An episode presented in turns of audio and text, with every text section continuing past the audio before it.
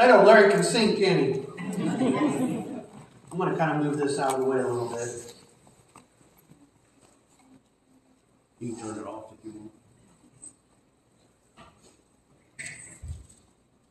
All right, so like I said, we are going to be in the book of Esther. So go ahead and turn there if you would like. And go ahead and use the table of contents if you need it, right? Because that's why God put it there. There's nothing wrong with that. So turn to Esther. And before we get into this story, I want to make a couple of things clear about the next 3 weeks. I'm going to be using clips from a movie called One Night with the King, okay? That movie, like a lot of other Bible movies, are not accurate to Scripture, okay? I need to be very clear about that. I have picked several clips out of the movie that represent what we're talking about, everything, but I do not want you to go rent this movie on Amazon Prime or something like that and think it's biblical, because it is not. There are a lot of liberties that this movie has taken. So I don't want you to go home and to say, well, I'm just going to, instead of reading the book of Esther, I'm just going to watch that movie. Don't do that. That is not a good way to deal with this. So again, the movie is One Night with the King. It is not very biblically accurate, but there are clips out of it that I'm going to use for the next 3 weeks to kind of help us get an idea of what's going on during those times. So the big... You know, one of the reasons I think David and Goliath is my first favorite Old Testament story.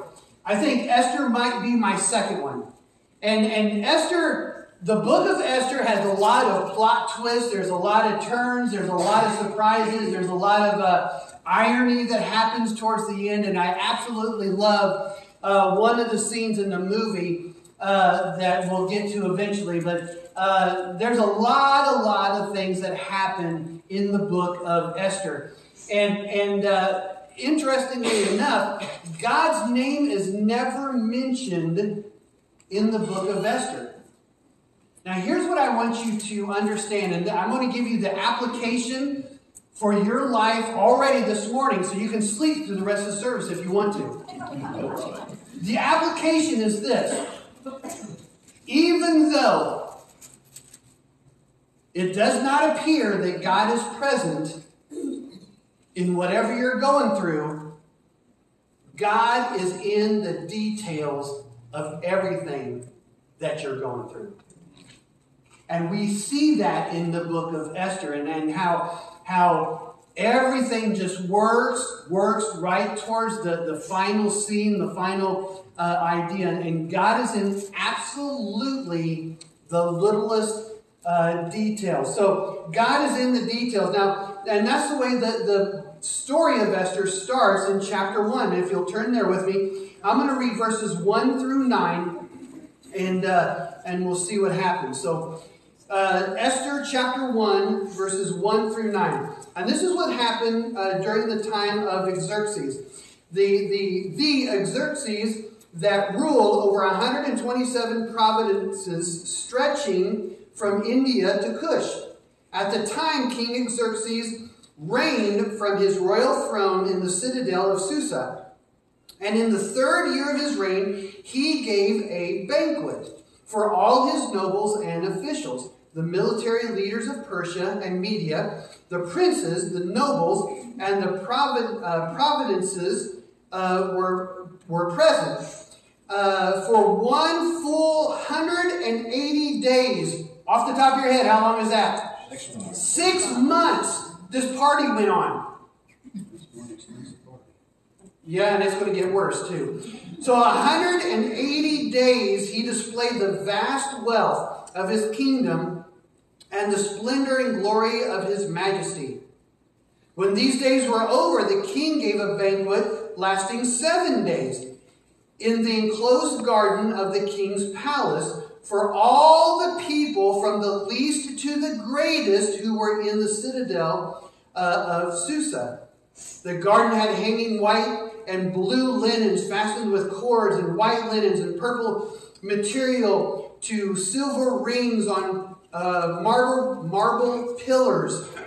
There were couches of gold silver on mosaic pavement, of porphyry, marble, mother of pearl, and of other costly stones. Wine, and here's what I want you to pay attention to. Wine was served in goblets of gold, each one different from the other, and the royal wine was abundant in keeping with the king's liberality. By the king's command, each guest was allowed to drink with no restrictions.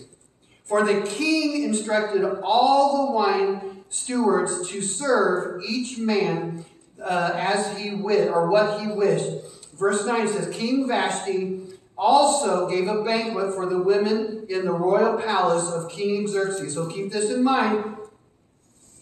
The king commanded that each guest was allowed to drink with no restrictions. What could go wrong, right? So Vashti, she has her own party that's going on, her own banquet that's going on, and during the seven day party. So he has a 6-month party where all his officials are there and military leaders and all that kind of stuff. And then the 7-day party, and there's no limit on the amount of alcohol that they can drink. Then he starts taking advice from these same people. That does not sound very wise, right? And so there's some people that believe that Vashti refused to come because she just didn't want to be paraded around in front of everybody. Some folks believe it was because it was protest to the war that was coming up. They're just different things. But regardless of the reason, Vashti refused to come in front of the king. Well, the king asked his advisors what needed to be done. And so they advised him to remove her from the queenship, and she was never to come before the king again, and a new queen should be crowned. Now, before you make some, maybe you feel sorry for Vashti or anything like that, like, well, she did the right thing and she's got punished for it. Well, history will tell us that at the point that this all was going down, she was actually pregnant. And she gives birth to the eventual heir of Xerxes. And the edict that he gives is only to come before the king. Well, when he dies and the new heir comes, she's allowed to return back to the kingdom. And so that is one of the details that God is involved in during this entire story. He still took care of Vashti. He still took care of Xerxes' heir. God is in the details, even when you don't see him, even when it does not look or appear that he is around, he is always there. Now, that brings us to chapter 2. Now, the Persians were getting ready to go to war against Greece, and it was during this time that Xerxes determined that he needed to, when he would leave to go to war and participate in that, there had to be a queen in charge, somebody that he trusted. So he went on this mission. So go to Esther chapter 2. I'm going to read verses 1 through 4. Esther chapter 2, 1 through 4. It says, Later, when King Xerxes' fury had subsided, he remembered Vashti and what she had done and the decree about her. Then the king's personal attendants proposed, Let a search be made for beautiful young virgins for the king.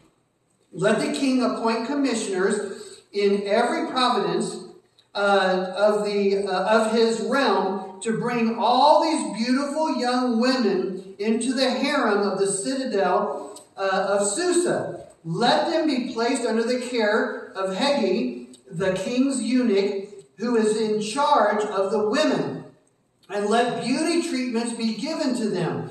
Then let the young woman who pleases the king be queen instead of Vashti. This advice appealed to the king, and he followed it. So we've met the king. Now we are introduced to Mordecai and Esther. And as Mordecai pointed out in that clip, he has instructed Esther to not reveal that she is a Jew for various reasons, for her safety and for different things. But again, that is another detail that is going to become very key later in the story. And they get dragged, Esther and her uncle Mordecai get dragged into this story at this point. And Hadassah, or Esther as they called her, she was taken with the other women to the kingdom. Now, basically what's going to happen in chapter 2 is a big, long, 12-month beauty pageant is going to take place. And so they go through 12 months. Each lady goes through 12 months of a period where they are just pampered and everything that they want and need is brought to them. And so they are presented to the king one by one in the best possible manner they could be presented in. And it takes a year. Now, you know, sometimes it takes Lori about an hour to get ready for Sunday morning. An hour. Now we have a year that it takes for these ladies. So they must have been in rough shape. But anyway, after a year they are presented to Xerxes. Now go to chapter 2 and verse 17. We're going to read a handful of verses out of chapter 2. And this is the passage that I read earlier. It says, "Now the king was attracted to Esther more than any of the other women, and she won his favor and approval more than any of the other virgins. So he set a royal crown on her head and made her queen instead of Vashti. And the king gave a great banquet, Esther's banquet, for all his nobles and officials. He proclaimed a holiday throughout the province and distributed gifts with royal liberty. Esther won the favor of the king and was crowned queen." But I also tell you, if you read chapter 2, and I encourage you to do that because there's a lot in there. There's a lot of information in there. But chapter 2 also tells us that Esther was beautiful on the outside, but also she was beautiful on the inside. And she won the favor of everybody that she came in contact with.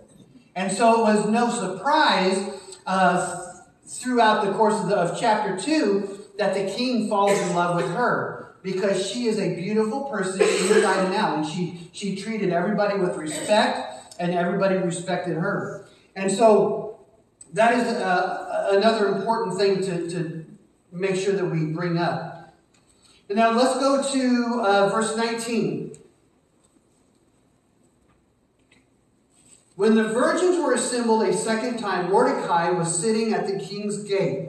But Esther had kept secret her family background and nationality, as Mordecai had told her to do, for that she continued to follow Mordecai's instructions as she had done when he was bringing her up." Verse 21.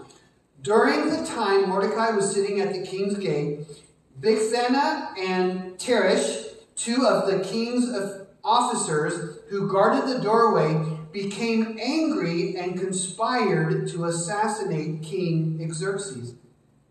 But Mordecai found out about the plot and told Queen Esther, who in turn reported it to the king, giving credit to Mordecai. And when the report was investigated and found to be true, the two officials were impaled on poles. All was recorded in the book of the annals in the presence of the king." God has just placed an ace in the hole for the Jewish nation. And I love how all these things, once we get through the book of Esther, all these things, you will be able to see how God is in the details, how he is working everything together for his purpose, for his glory. That's what's going on. It's not for Esther's glory. It's not for Mordecai. It's not for the king's. It is for his glory. And he is putting into place all the chess pieces that need to be played at the end of the story.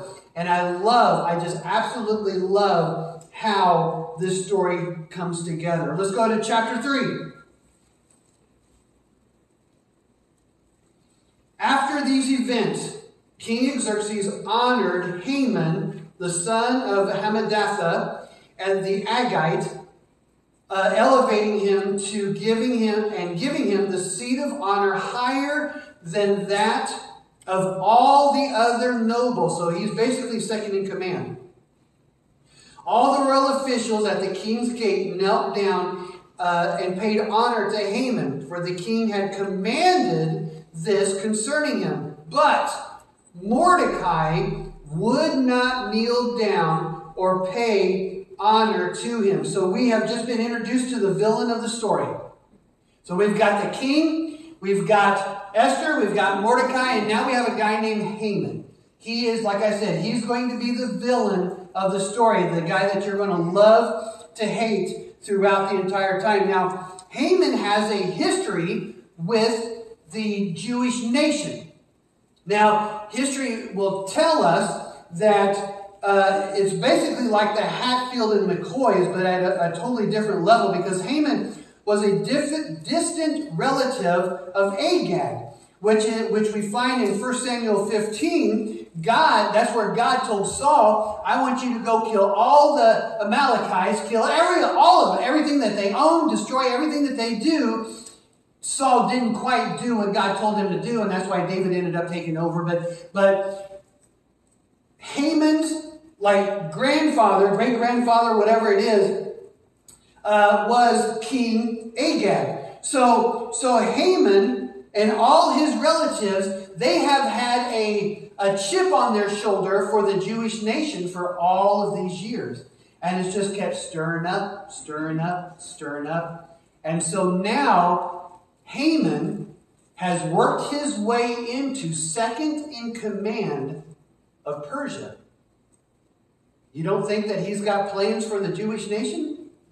You don't think that he has done this on purpose to get in a position where maybe he can make some edicts of his own and take care of some things that he feels need to be taken care of? So let's read verses 5 and 6. When Haman saw that Mordecai would not kneel down or pay honor to him, he was enraged.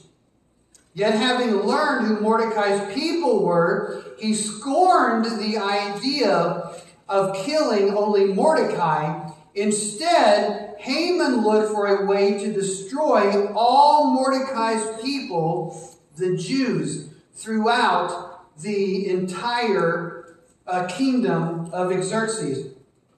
Haman hated Mordecai because he would not kneel down. Haman's got a pride issue that's going to come back and bite him in a little bit. And so he has this pride issue going on. He rides his whatever he's riding through the streets. Everybody kneels down, and Mordecai is just standing up here like this at the gate, proud as can be, and he's not going to kneel down in front of Haman. Now that makes Haman extremely upset. Then he finds out he's a Jew. And that compounds the issue. That is going to give him even more delight to take care of business the way that he wants business to be taken care of. Now, I want you to understand something here, that there's kind of an additional point here that I want to make. And you know, we all need to hear this every once in a while. Grudges don't help anything, do they? Holding on to anger doesn't help anything, does it? We are required by God, by Jesus, one, we need to forgive, we need to forget, and we need to move on. And folks, I'm telling you right now, if you've got some anger built up towards somebody, if you've got resentment built up towards somebody, it's going to eat at you. You know, and most of the time,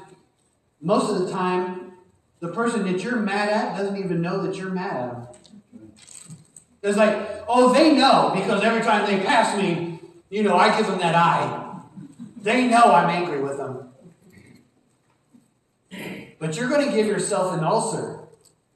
You're going to give yourself some medical issues if you don't let go of that anger. You need to forgive and forget and move on. And that's what Haman and his entire family refused to do. And in fact, Matthew 21:26 tells us, and you've heard it said, those that murder will be held to judgment. But Jesus tells us whoever is angry with another believer will be held to the same judgment. And it ends by giving instruction to believers to settle things quickly and not let them linger around to become bigger issues. And as believers in Jesus Christ, we are called to love each other. And by this, an unbelieving world will know that we belong to him, right? It's how we treat each other.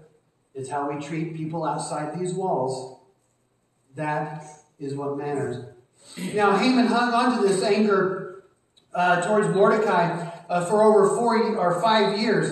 And you can imagine the ulcer he could have had, right?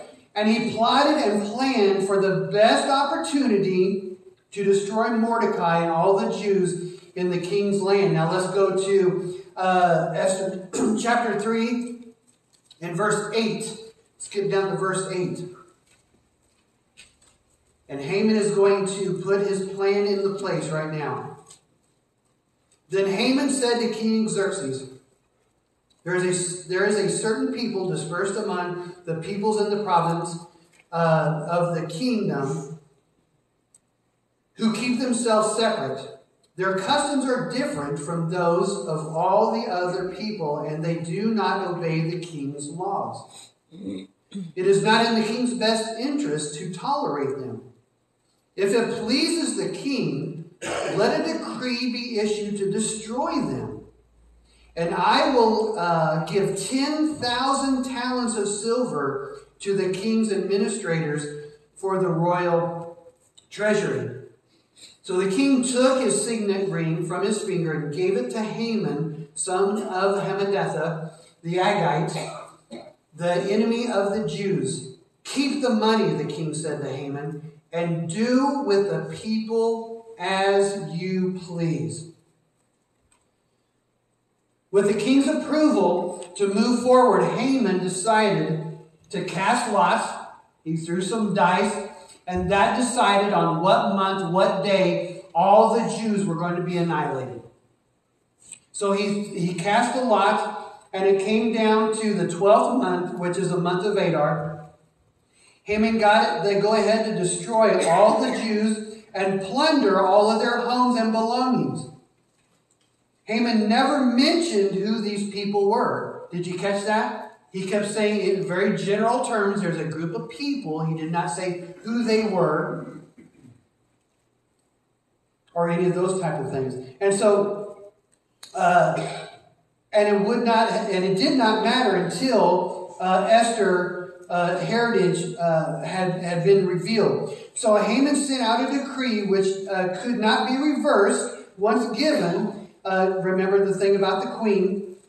That on the 13th day of the 12th month, which is in verse 13, that all the Jews would be destroyed, killed, and annihilated, men, women, and children, and to plunder their goods.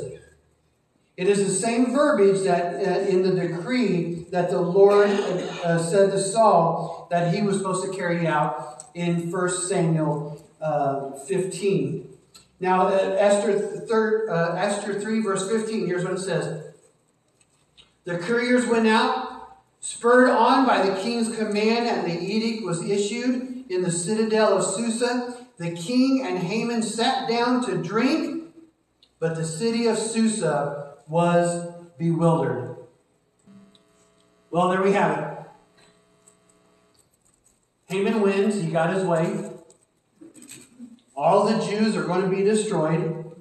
The king, Esther, and Haman all live happily ever after, right? We're going to wait. You have to wait till next week to find out what happens next. Yeah. So here's the thing I wanted, the takeaway I want to give you this morning. I don't know what you're going through right now. I don't know what kind of questions you got going on in your head. I don't know what you've been battling this week, this month, this year.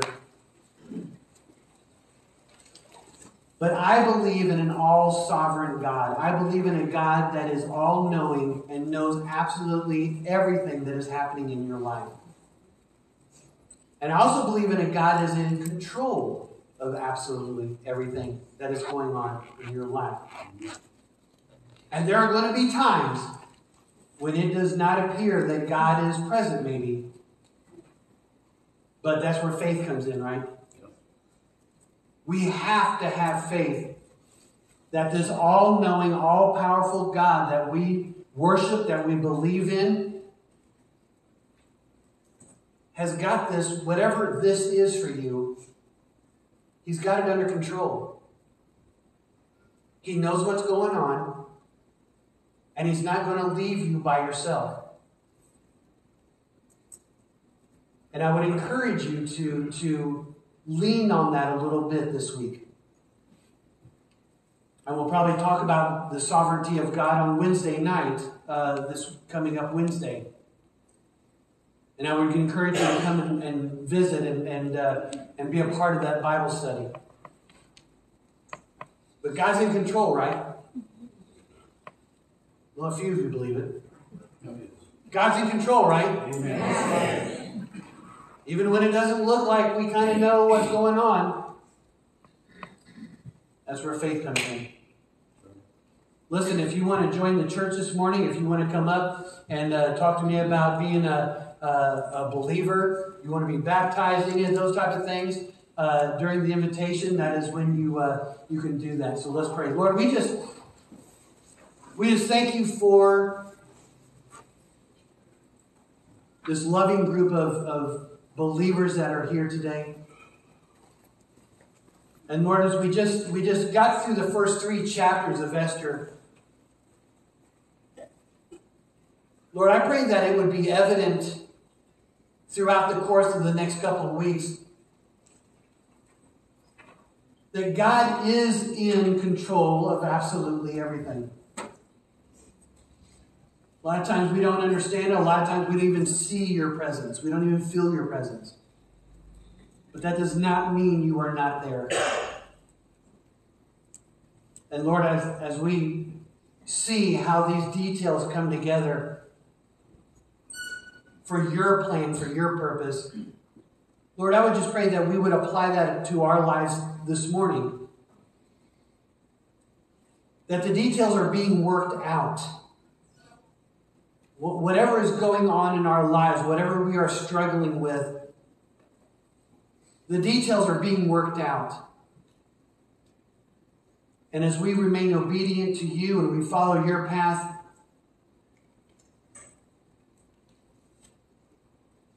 you promise to work it out for our good. Lord, I pray that we would have faith in that. In Jesus' name I pray. Amen.